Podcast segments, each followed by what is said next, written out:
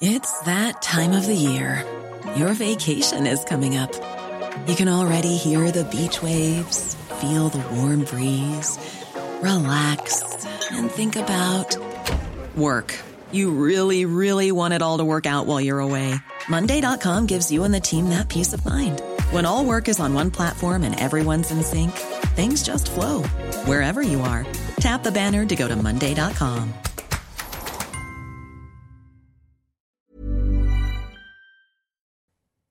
c'est sans doute la plus grande belle figure qu'on puisse imaginer, celle du Christ dont la beauté a été chantée par les poèmes bibliques et par les plus grands auteurs spirituels. Mais c'est aussi une figure paradoxale, une figure de douleur qui porte les violences, la trace des violences insoutenables de la passion et que l'on retrouve sur le fameux linceul de Turin. Est-il en passe, ce linceul, de livrer tous ses secrets Que nous dit-il sur la figure du Christ On en parle avec le père Jean-François Thomas, jésuite. Bonjour mon père. Bonjour Émeric. Merci d'être avec nous, avec également Laurent Touchag. Bonjour, vous êtes le président du Centre international d'études sur le linceul de Turin, le CIELT. Et puis avec Véronique Jacquier, journaliste. Bonjour Véronique. Bonjour à tous. Alors Véronique, euh, ce qui est extraordinaire avec ce linceul de Turin, ou Saint-Suaire, hein, comme on veut, euh, c'est qu'en fait c'est l'invention de la photographie à la fin du 19e siècle, en 1898 très exactement, qui a révélé un visage et un corps sur le suaire. Racontez-nous cette histoire. Le suaire était connu en Occident. Hein. Il y a eu des ostensions où on l'a montré aux pèlerins à travers les siècles. On va rentrer dans le détail de son histoire, bien entendu. Mais euh, ce suaire, quand vous le regardez, vous distinguez une empreinte. L'empreinte d'un visage et d'un corps. Mais euh, c'est tout. Et encore, pour bien voir, il faut se reculer à plus de 2 mètres, parce que c'est un grand drap de plus de 4 mètres, 4 mètres 42 de long, très précisément, et 1 mètre 13 de large. L'image est double et symétrique. On distingue l'empreinte d'un homme de dos et l'empreinte d'un homme de face, comme si effectivement il avait été vraiment recouvert par un linceul. Et que se passe-t-il En mai 1898, euh, un photographe italien, Segundo Pia, obtient l'autorisation de photographier le Suaire, ce qui déjà en soi était une prouesse. Après plus plusieurs essais et un temps de pause de 30 minutes avec les moyens de l'époque, c'est-à-dire avec les premiers appareils argentiques, il arrive il arrive à fixer un négatif. Et là, un miracle, le négatif révèle ce que des yeux humains ne pouvaient pas voir, à savoir des traits, un visage lumineux avec euh, les yeux fermés, comme si en fait l'empreinte était transfigurée. Voilà, vous la voyez à l'écran. Alors le négatif révèle aussi le corps tout entier. Du coup, les scientifiques du monde entier commencent à s'intéresser à cette pièce de tissu, euh, alors qu'auparavant c'était un objet de foi et de piété. Alors Laurent Touchag, comment est-ce possible qu'un négatif photo euh, se révèle être un positif? Parce qu'on va rentrer dans le détail, hein, c'est en soi un miracle. Ça fait voler les lois de la photographie. Comment est-ce possible On ne sait pas. On n'a pas l'explication aujourd'hui. C'est bien l'un des mystères de, ce, linge et de l'image qui est sur ce linge. Euh, on ne connaît la photographie et l'inversion photographique que depuis 1840. Et, donc, et de fait, le Secondo Pia, euh, sur sa plaque, euh, constate d'un seul coup que ce qu'il croit être un négatif est en fait une image en positif.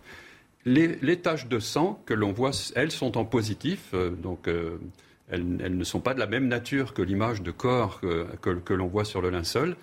Euh, c'est inexplicable. Aujourd'hui, on, ne, connaît pas euh, la, technique et la manière et le moyen par lequel cette image s'est formée sur, euh, sur, sur ce linge, sachant que cette photographie a révélé le fait que son, côté négatif était en fait le, positif et permettait de voir davantage de détails. Et par la suite, on a continué de travailler sur cette, sur cette photographie. Il y en a une, une seconde série plus importante en 1931 avec Giuseppe Anrier. Et ce que l'on a découvert en travaillant sur cette photographie, c'est ensuite la nature tridimensionnelle de cette image, au-delà de son aspect de négatif photographique. C'est le détail très important de toutes les marques de, blessures et de coups qui sont portés et de traces de sang qui sont portées sur cette, sur cette image. Et aussi, on a découvert certaines traces, de, comme par exemple des pièces de monnaie, certainement, qui sont sur les yeux de l'homme du, du, suaire. Tout cela, c'est le travail fait par euh, les spécialistes des différentes disciplines, qui, comme vous venez de le dire, dès 1901, ce sont des Français qui ont démarré. Euh, Paul Vignon et Yves Delage à travailler sur l'analyse de ces images et à en tirer de conséquences de plus en plus merveilleuses, extraordinaires, fantastiques et qu'on continue de creuser. Véronique Jacquet. Oui, des pièces de monnaie euh, qui datent euh, du temps d'Hérode, hein, euh, du temps de la mort du Christ, hein, c'est-à-dire vers les années 30. Avec ce qu'on lit sur le linceul, pour l'instant, ça demandera d'autres études peut-être et des confirmations, on arrive à dater ces pièces de l'an 29. Voilà. Père Jean-François Thomas, sait-on quelle a été la réaction de l'Église à l'époque de cette découverte scientifique? Alors il y a eu plusieurs réactions tout au cours de l'histoire de l'Église, en tout cas des autorités ecclésiastiques. Euh, a commencé par euh, lorsque le pape, l'antipape euh, Clément VII avait autorisé l'ostension. C'était en fait pour. là, on est au XIVe siècle. Au XIVe siècle, oui. Pour, il a pris le, le contre-pied de l'évêque de Troyes qui, lui, avait déclaré que c'était en fait un faux. Donc, dans l'Église, il y a toujours eu des positions très diverses. Alors, si on parle de la position officielle, l'Église ne s'est jamais engagée officiellement pour euh, reconnaître. Elle n'a jamais dit, par exemple, ceci est vraiment le linceul euh, qui euh, a recouvert le Christ dans son tombeau. Elle, ne s'engage pas de, cette façon-là. En revanche, elle s'engage en proposant aux fidèles des objets de, de, dévotion, soit des corps, soit des objets qui ont appartenu au saint. Et ici, évidemment, c'est l'objet par excellence qui a entouré le, corps de, notre Seigneur. Donc elle s'engage pour euh, inviter les fidèles à utiliser l'héritage que nous avons, et l'héritage ce sont aussi des objets, pour euh, approfondir notre foi. Mais il n'y a pas, bien évidemment, euh, d'obligation dogmatique. On peut considérer que c'est une relique? C'est une relique. C'est une relique. La, la relique, c'est un reste.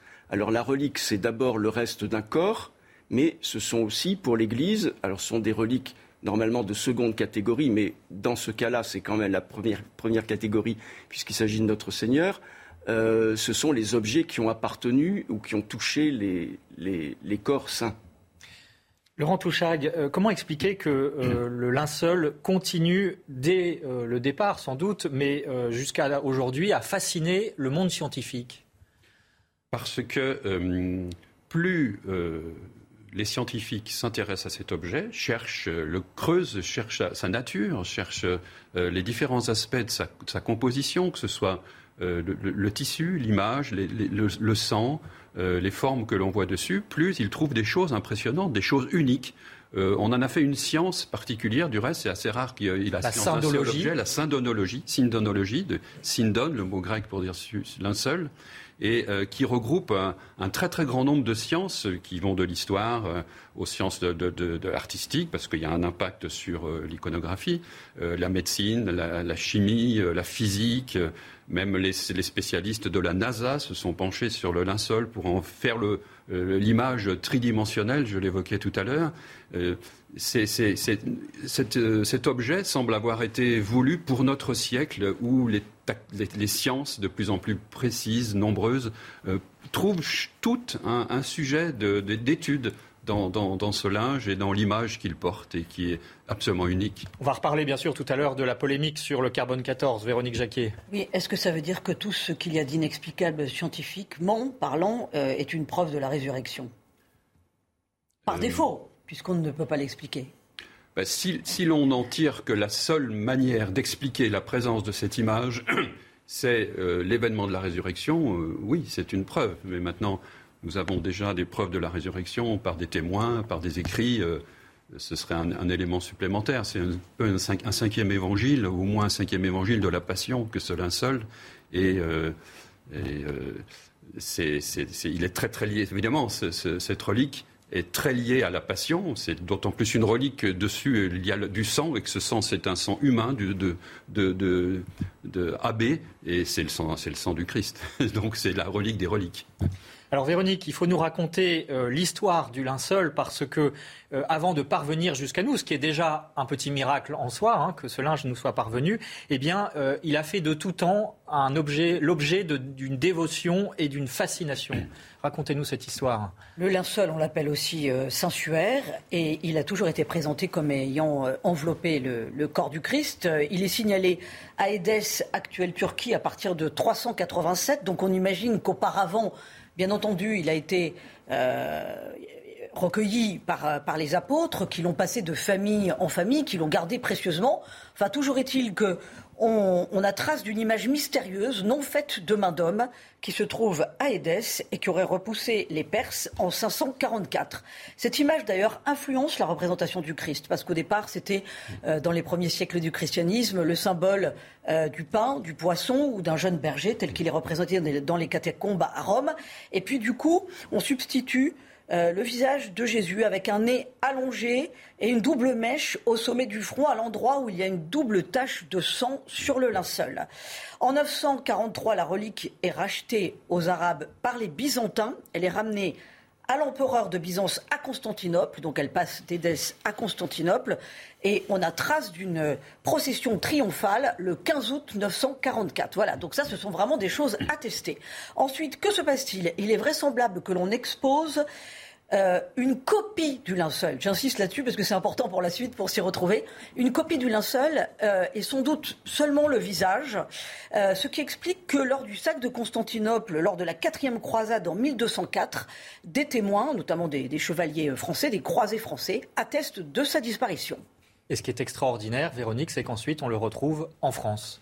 Oui, parce que que se passe-t-il? En réalité, ce suaire, enfin c'est digne d'un film, hein, d'Indiana Jones, ce suaire, en réalité, en 1241, euh, l'empereur latin Baudouin II, à court d'argent, le cède au roi de France Saint-Louis. Donc, en fait, c'est la copie qui aurait disparu mais Baudouin II cède la relique euh, à Saint-Louis, dans un lot qui fait suite au transfert de la Sainte Couronne d'épines euh, du Christ à Paris, euh, la Sainte Couronne pour laquelle le roi Saint-Louis a construit la Sainte Chapelle. Donc le linceul reste plus d'un siècle dans le trésor de la Sainte Chapelle sur l'île de la Cité à Paris. Voilà, la Sainte Chapelle a aussi été un écrin pour le linceul de Turin. Ensuite, en 1347, sans avoir vraiment conscience de sa valeur, sans doute parce qu'à l'époque circulaient des faux seul, des faux sensuaires. Hein. Il faut, c'est quand même, il y a eu des époques aussi où il y a eu euh, des multiplications comme ça de, de, faussaires et de reliques. Euh, Philippe VI de Valois le cède à son porte-étendard Geoffroy de Charny, mais ce dernier est tué lors d'une bataille. Sa veuve, dont le besoin, organise alors euh, des ostensions du linceul dans la collégiale de Liré qui se trouve en Champagne à partir de, 1900, de 1357. Et là, c'est la première preuve tangible de la présence du linceul en France, en Champagne, lors des ostensions dans la collégiale de Liray. Ensuite, les descendants de cette veuve euh, cèdent le linceul à la maison de Savoie en 1453. Il est déposé dans la chapelle du château de Chambéry. 80 ans plus tard, en 1532, un incendie va y faire de brûlures avec de nombreux trous. Donc il échappe une première fois à un incendie. Et ensuite, que se passe-t-il En 1578, il est transféré à Turin. Alors là aussi, pourquoi Turin? Parce que, euh, évidemment, c'est euh, le fief de la, de la maison de Savoie. Mais aussi, dit l'anecdote, parce que celui qui va devenir le Saint Charles Borromée, euh, voulait vénérer euh, le linceul de Turin et pour qu'il gagne du temps, pour qu'il ne se rende pas jusqu'à Chambéry, eh ben on dit bon voilà, on va faire en sorte qu'il fasse un peu moins de chemin et puis la relique est transférée à, Turin. C'est aussi pour la Maison de Savoie euh, la façon de garder en son sein une relique qui témoigne aussi de leur force politique. Hein. Il faut remettre tout ça dans le contexte de l'époque. Toujours est-il qu'il va rester à Turin, qu'il va rester la propriété de la Maison de Savoie jusqu'à la mort du grand-duc Umberto II en 1983 c'est pas vieux, hein. Et dans son testament, il cède le linceul de Turin euh, au Vatican. Il est donc maintenant propriété du Saint-Siège. Rappelons qu'il a aussi euh, échappé à un incendie qui a ravagé la cathédrale de Turin. Ça, c'était en 97. Et le linceul a été sauvé par les pompiers. Alors on peut le voir euh, à des périodes extrêmement restreintes, mais en revanche, ce qu'il faut savoir, et je vous propose à présent de nous rendre dans l'Orne à Montligeon, où il y a des expositions pour comprendre justement ce qu'est ce Saint-Suaire, regardez ce reportage de Simon Guillain. C'est à la chapelle Montligeon, grand lieu de pèlerinage, qu'une copie du linceul de Turin est exposée. À première vue, on pourrait croire qu'il s'agit de l'original. C'est un linceul qui était entouré, qui se refermait autour du corps. Donc ici, la, la tête, le visage de face, ici, la nuque et donc tout le corps qui descend ici jusqu'au pied, avec tout autour différentes explications sur les traces, les traces d'incendie et les traces des blessures. Cette exposition fait le point sur l'état des connaissances scientifiques concernant le Saint-Suaire. Le relief du visage de l'homme ainsi que celui de son corps y sont représentés. On peut distinguer très bien ici la, coulée de sang du front de la couronne d'épines, ici la trace des clous dans les poignets, le passage des clous, ici euh, l'écoulement du sang du bras, des bras, des coups de flagellation un peu partout, etc. Certaines études laissent penser que le sensuaire date du XIVe siècle, mais l'exposition contredit cette hypothèse. Récemment, une nouvelle technique avec des rayons X révèle que le linceul de Turin daterait bien de 2000 ans. Laurent Touchag, on l'a dit, euh, le Saint-Suaire, c'est déjà un miracle qu'il soit parvenu jusqu'à nous. Il a subi euh, notamment un incendie effectivement euh, très important dont nous parlait Véronique. Mais plus récemment encore, en avril 97, 1997, il y a eu un incendie à Turin et le linceul a été sauvé par des pompiers. Comme à Notre-Dame de Paris, finalement, racontez-nous cette histoire étonnante. Oui, c'est un événement qui s'est produit dans la nuit du 11 au 12 avril 1997. Peu avant minuit, d'un seul coup, on a vu les flammes s'élever de pardon, la chapelle, de la coupole de la chapelle de Guarini, qui est cette, cette euh, euh, chapelle qui est entre la cathédrale et le palais royal et qui euh, conserve le, reliquaire, qui conservait le reliquaire dans lequel se trouvait le linceul, roulé, cette fois sur un rouleau. Et voilà, un feu, un feu de nature violente s'est déclaré, les pompiers se précipitent, on ne voit à peine la voûte tellement il y a de fumée, ils arrivent à entrer dans, cet espace. Évidemment, il se préoccupe de, de, sauver la, de sauver la relique sous la menace d'une chaleur terrible et de, la menace de l'écroulement de, cette voûte. Les, différentes parties euh, de, des sculptures qui sont là et les, différents éléments d'architecture et de mobilier sont en, train de, tous se fondre et, se dégrader. Et puis, alors les pompiers alors utilisent un matériel euh, moderne, euh, des, des, des, vérins hydrauliques, des choses comme ça, mais euh, le feu, la chaleur ont fait que le système d'ouverture du reliquaire s'est bloqué. Et puis il y a un pompier là, Mario Trematore, qui a une masse énorme et qui frappe et qui frappe et qui frappe, et puis qui pense à sa mort possible parce qu'il sait que d'un seul coup le, toit peut, tomber sur eux pense à sa famille, mais il pense surtout à cette relique qui est devant lui et à la vénération que, que, la chrétienté a pour elle. Il dit qu'il faut qu'il la sauve, qu'il la sauve. Il récite un autre Père, c'est la prière qu'il connaissait, et au bout d'un quart d'heure d'effort, finalement, la vitre, qui était considérée comme incassable à l'épreuve des balles, euh, cède, et euh, on se précipite, on emporte, euh, on emporte la relique, on la sauve, et Trémator dira que c'est la force de Dieu qui, l'a habité à ce moment-là, et c'est Dieu qui a voulu que ce soit lui qui sauve cette relique. De, Il faudra en faire un film. Père Thomas, euh, on a entendu une expression tout à l'heure s'agissant euh, du linceul de Turin, euh, qu'il est non fait de main d'homme. Alors la question s'adresse à vous deux, mais qu'est-ce que ça veut dire exactement? Comment comprendre cette expression? Non fait de main d'homme, cela signifie que c'est l'intervention divine. Alors il y a dans la tradition euh, chrétienne un certain nombre d'images qui sont dites comme euh, non faites de main d'homme, en effet. Alors euh, je, ferai le parallèle avec, avec les saintes écritures et avec la révélation de la parole de Dieu. la parole de Dieu est bien la parole de Dieu, mais elle a besoin nécessairement d'instruments humains pour parvenir jusqu'à nous. Donc ce qui est fait, ce qui n'est pas fait de main d'homme, euh, ne signifie pas forcément qu'il n'y a aucune intervention euh, humaine. Euh, dans le cas du Saint-Suaire, là, bien évidemment, c'est un cas qui est très différent. Mais quand on parle, par exemple, d'icônes de la Sainte Vierge, qui, n'ont pas été faites de main d'homme, qui auraient été apportées par un ange, ou il y a souvent aussi, en même temps, la tradition que, voilà, l'évangéliste Saint Luc, par exemple, aurait peint la Sainte Vierge. Mais en tout cas, il y a une origine divine, en effet, une inspiration divine euh, qui euh, utilise les moyens humains qui sont, qui sont à sa disposition. C'est comme cela que la révélation euh, parvient jusqu'à nous. Laurent Touchac, s'agissant du Saint-Suaire, comment expliquer cette expression non fait de main d'homme Alors, pardon. Il s'agit bien sûr de l'image elle-même, parce que le tissu, lui, c'est un lin d'un tissage très particulier qui correspond au tissage euh, du Moyen-Orient à cette époque-là, avec un lin qu'on pouvait trouver à, ce moment-là. C'est un, tissu très très léger, c'est très surprenant quand on... Il y a une reproduction dans le musée du linceul euh, à Turin, une reproduction à l'identique de, ce, lin du, linceul, et du reste maintenant, on a fait faire en Italie... les scientifiques du centre de Turin ont fait faire, ont trouvé à faire refaire le même tissu que le lin. C'est très impressionnant quand on le touche. Euh, c'est quelque chose de, très doux, de très fin, de très léger. Il fait 0,3 euh, euh, millimètres d'épaisseur. Il pèse 1,12 kg seulement pour, vous voyez, 4 mètres 40 et 1 mètre 13 de large. C'est très impressionnant parce que quand on voit les photos, souvent c'est des photos agrandies, on a l'impression de voir un sac de jute, un sac de pommes de terre, excusez-moi, mais voilà, oh, quelque chose de grossier alors qu'en fait c'est quelque chose de, très... De, très bien sûr, et l'évangile précise que Joseph d'Arimathie qu'il a donné ce linge et qu'il avait qu'il avait acheté, c'était un, un, tissu de valeur. Voilà. Donc on, ne parle pas du tissu, évidemment, on parle de l'image. Et, euh, cette image, de fait, aujourd'hui, euh, la, tradition chrétienne fait qu'elle a été appelée très vite akairopoietos, non faite de main d'homme. Et, euh, le terme grec. Hein, qui... est le terme grec. Et aujourd'hui, de fait, toutes les tentatives qui ont été réalisées, effectuées par tous les moyens imaginés par les hommes pour essayer de reproduire cette image, toutes se sont avérées, se sont révélées euh, insuffisantes, inexactes, incapables d'avoir une telle qualité d'image avec toutes les, toutes, les, toutes les vertus, toutes les capacités qu'on y trouve. Et, par exemple, donnez-nous un exemple.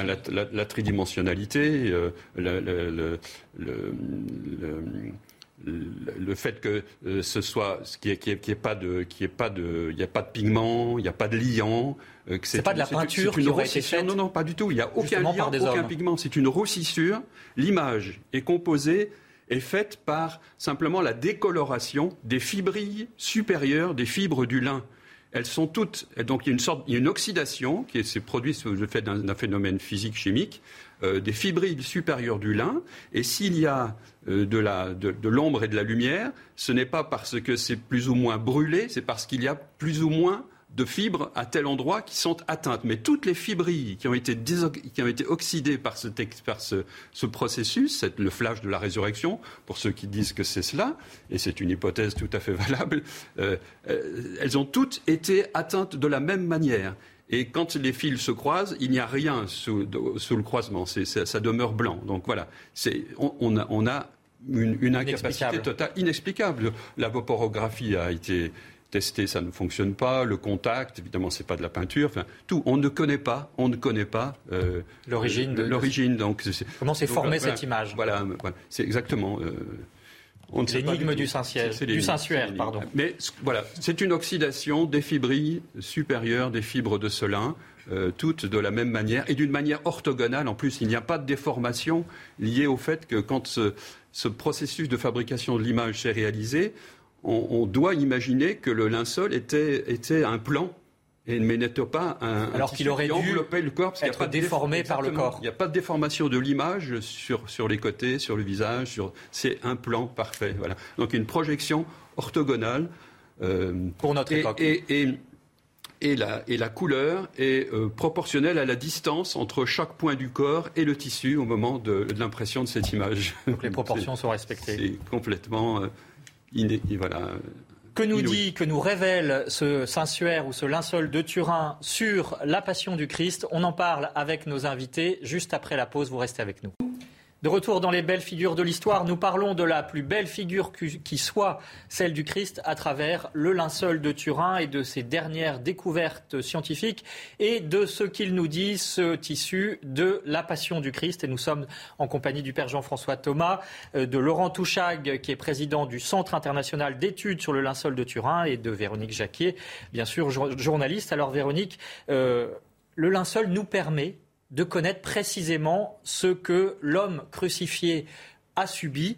Et euh, finalement, ça se révèle être encore plus effroyable que ce que nous disent les évangiles qui sont relativement sobres sur le sujet.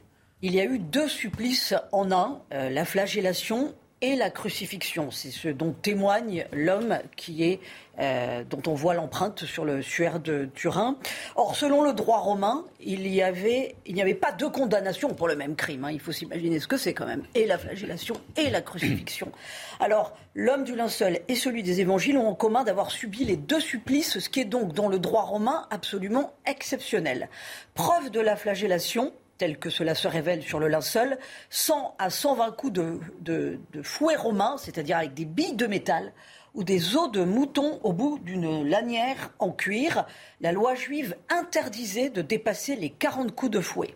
Preuve de la crucifixion, les clous plantés euh, non dans la paume de la main, comme on l'a souvent euh, dit ou représenté ou imaginé, euh, car le poids de la personne aurait entraîné le déchirement des chairs, mais entre les os du poignet. Le linceul montre les quatre doigts de la main avec le pouce caché car rétracté à cause de la lésion du, Le linceul montre aussi une plaie au cœur, comme celle qui est relatée dans les évangiles quand il est écrit euh, qu'un soldat a envoyé sa lance, un soldat au pied de la croix a envoyé euh, sa lance euh, vis-à-vis de, de, Jésus, donc crucifié, et qui lui a percé le côté et qu'il en est sorti du sang et de l'eau.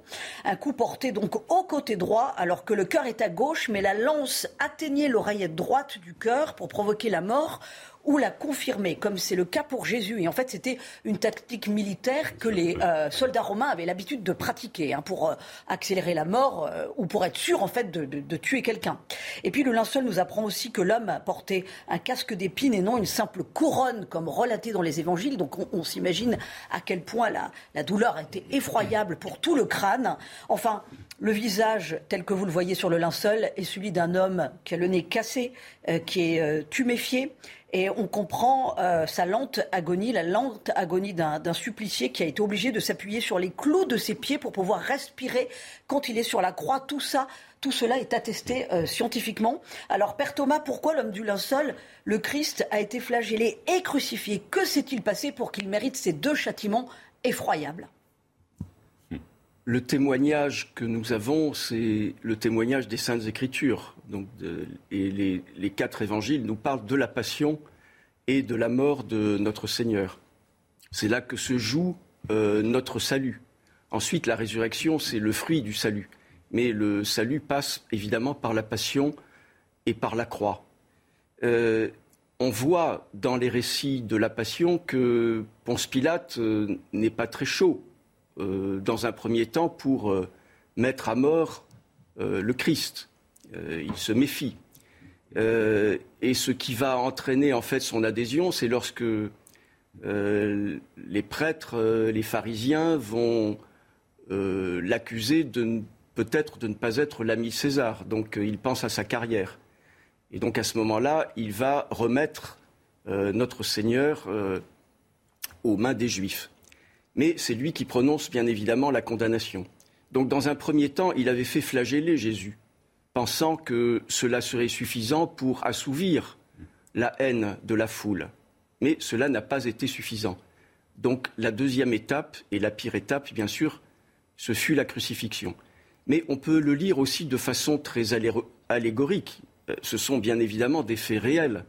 Mais la flagellation, on peut dire que c'est la participation romaine à la mort du Christ.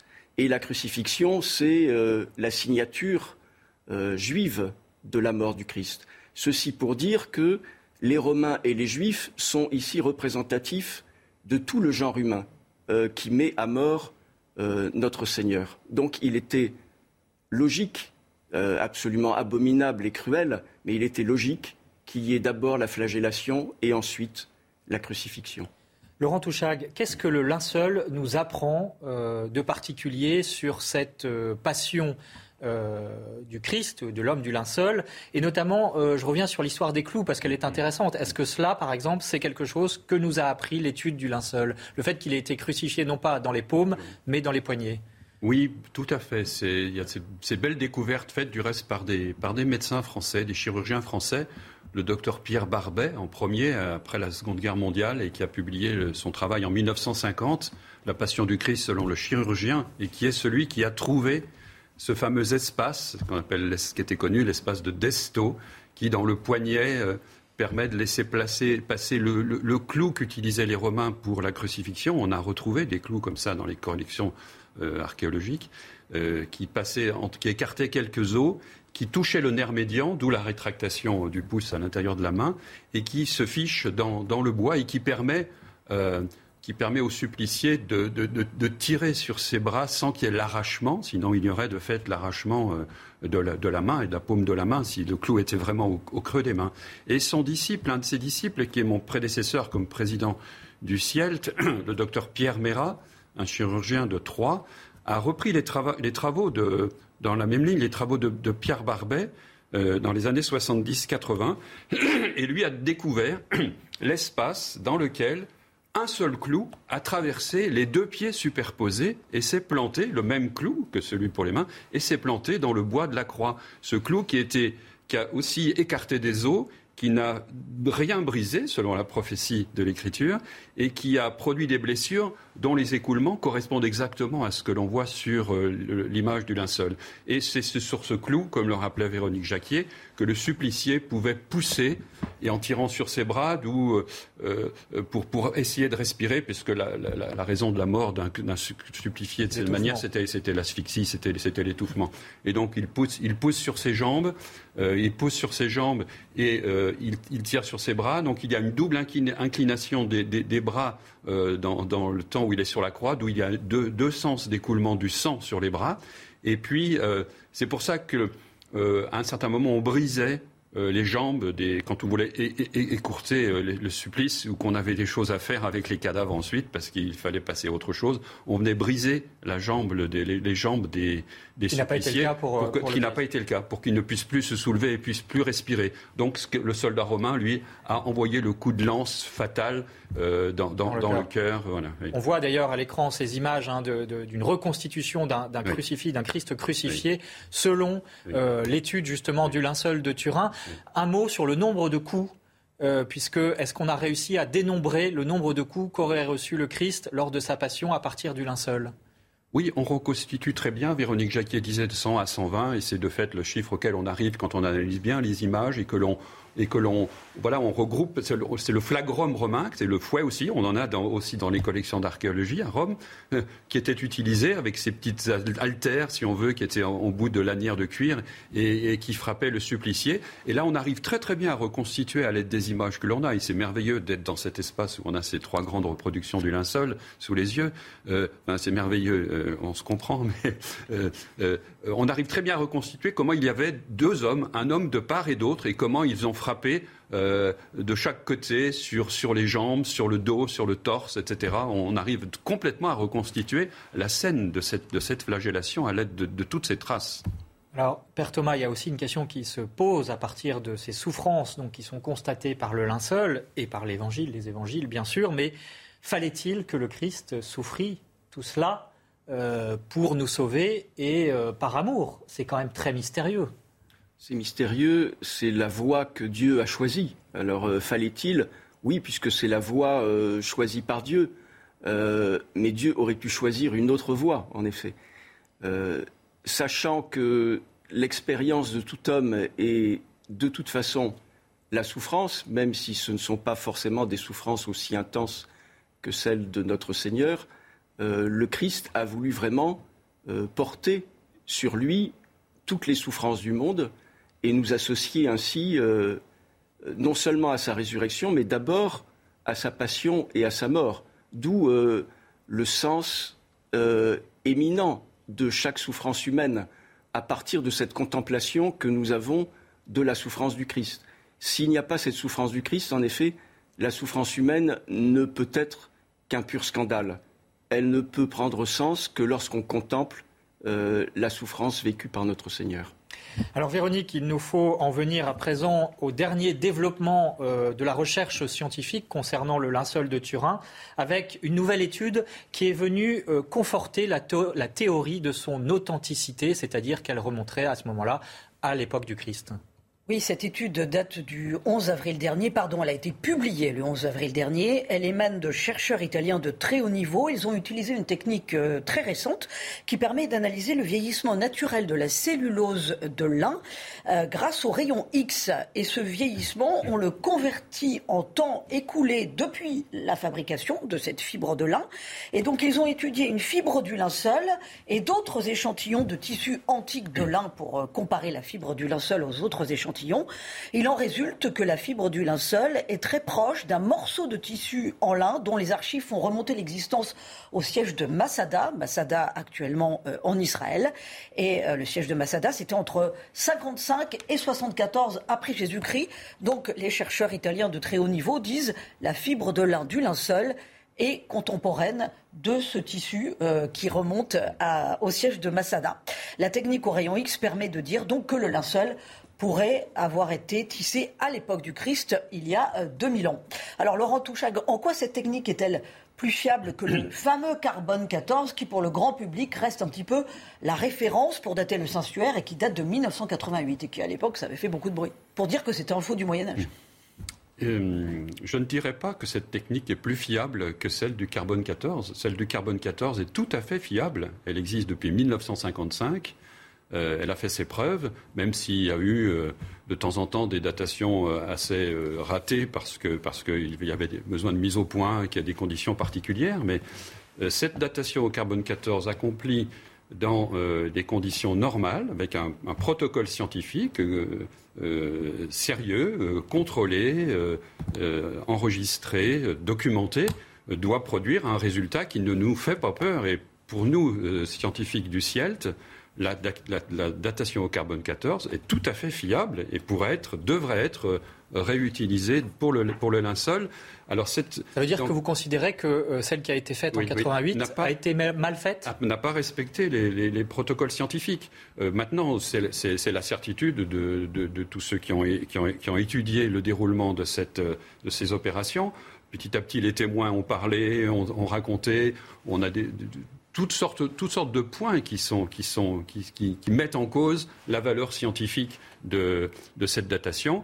Et finalement, le centre d'études du, du linceul alu de Turin, lui, donc le centre qui dépend de l'archevêché et qui a euh, produit un rapport en 2020 par un certain nombre de, de, de, scientifiques internationaux qui, qui, qui, disent voilà, on ne peut pas du tout recevoir la datation faite en 1988 comme un travail véritablement Il la faisait remonter au XIVe siècle. Voilà, hein. voilà. faisait remonter le linceul au XIVe siècle. 160, 1390. Voilà, comme un travail de, de valeur scientifique et qui soit définitif. Il y a trop d'erreurs dans la réalisation euh, des prélèvements, de la datation, de la publication des résultats, etc. C'est impossible de prendre cette datation comme un travail scientifique.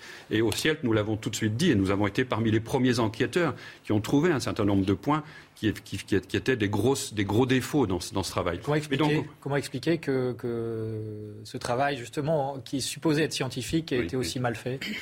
Il a, pour nous, il a été fait par des personnes malveillantes par rapport à ce qu'est la nature véritable du, linceul de Turin, par rapport à son authenticité, par rapport à sa, valeur, par rapport des personnes qui, souhaitaient trouver un résultat qui, euh, d'un seul coup, annihilerait toute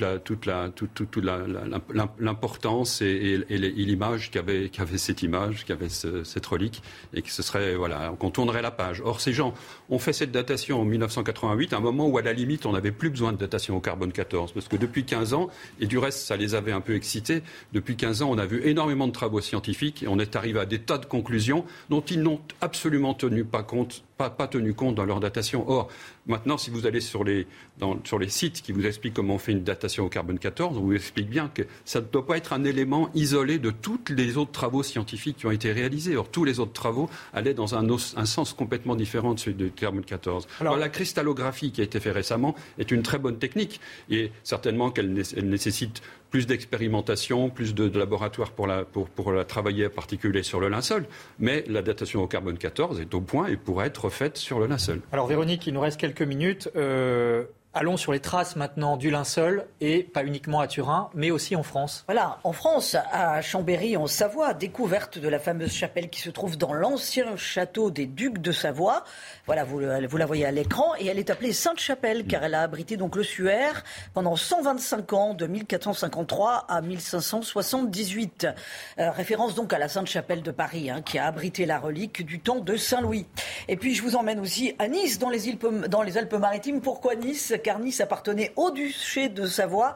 Mais le duc Charles II de Savoie se trouve à un moment dépossédé de ses territoires et il lui reste Nice, où le linceul va séjourner pendant sept ans de 1536 à 1543. Alors, preuve de son passage à Nice, eh bien, la très belle chapelle du Saint-Suaire dans le Vieux-Nice, Coursaléa, que vous voyez à l'écran. Et la création de la confrérie du Saint-Suaire en 1620 existe toujours. Alors, il y a un regroupement de ces confréries sous le titre de la confrérie des pénitents pénitent rouge. Vous les voyez, une fois par an, il y a une procession, procession avec l'ostension euh, du visage du Christ sur le Saint-Suaire, euh, chaque début mai dans le Vieux-Nice et sur une partie de la promenade des Anglais grâce à la confrérie des pénitents rouges. Et puis Véronique, que faut-il lire pour mieux découvrir cette belle figure du Saint-Suaire? Je recommande une bande dessinée qui est extrêmement claire et pédagogique. C'est L'empreinte transfigurée par Brunor dans la collection Les Indispensables chez Brunor Éditions.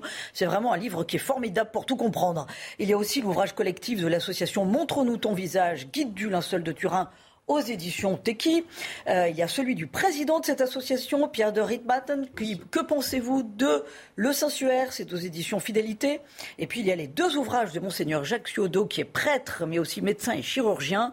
Le linceul de Turin de l'analyse historique aux investigations scientifiques. Vous avez le tome 1 et le tome 2 c'est chez l'Armatan. Enfin, euh, pour conclure, le dernier numéro de France catholique qui fait sa une et qui consacre un, grand dossier au suaire de Turin et au linceul, avec euh, l'image donc euh, telle qu'il a été reproduit. Vous le voyez là, c'est la, la sœur de Sainte Thérèse de Lisieux qui, ah, a, qui reproduit l'image du, Christ sur le linceul de Turin. Preuve là encore que la figure du linceul a inspiré les artistes de tous les âges.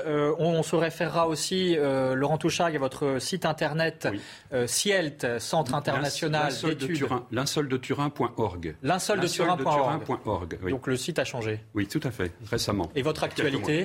Et, euh, et, notre revue, la revue internationale du linceul de Turin, la RILT, euh, euh, qui, que, vous pouvez vous procurer en écrivant deux rues de Noailles à Versailles.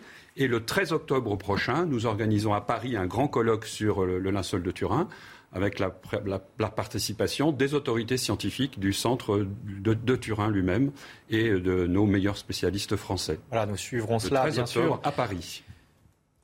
Pour conclure, euh, Père Thomas, euh, cette citation qui va s'afficher à l'écran du pape Benoît XVI, le prédécesseur du pape François, qui s'est rendu à Turin le 2 mai 2010, et voici ce qu'il dit, le suaire est une icône écrite avec le sang, le sang du Christ bien sûr. Le paradoxe aussi de cette icône, euh, c'est que c'est un sang qui nous parle de vie et d'espérance. Le sang du Christ, c'est le breuvage pour la vie éternelle. Donc, ce n'est pas simplement le sang qui est versé inutilement, et c'est le sang qui est recueilli par les anges déjà lors de la crucifixion. Donc, c'est ce sang qui nous fait vivre. Et c'est tout le paradoxe de cette figure que nous montre le linceul. Oui, c'est une figure euh, d'un homme mort, mais c'est cet homme mort, en fait, qui euh, va nous donner la vie. Laurent Touchag, le mot de la fin, c'est en ce sens-là qu'on peut dire que le linceul est une preuve de la résurrection? Oui, euh, il, est une preuve parce que c'est la seule explication. la résurrection et les effets de la résurrection sont, aujourd'hui la seule explication que l'on ait de la formation de cette image et de la conservation absolument particulière, extraordinaire de ce sang, de, ces blessures, de, cette, oxydation Véronique Jacquet, ce sera le mot de la fin. Au-delà des considérations scientifiques, je crois que quand on s'arrête sur le visage de, l'homme du linceul, on voit une incroyable sérénité. Et c'est cela qui peut nous interroger sur la vie éternelle que vous soulignez, mon père. Merci à tous les trois d'avoir éclairé cette magnifique figure du linceul, donc le Saint-Suaire de Turin. Merci Père Jean-François Thomas, merci Laurent Touchag, merci Véronique Jacquier. À bientôt pour une autre belle figure de l'histoire. Retrouvez ce programme dès maintenant sur cnews.fr.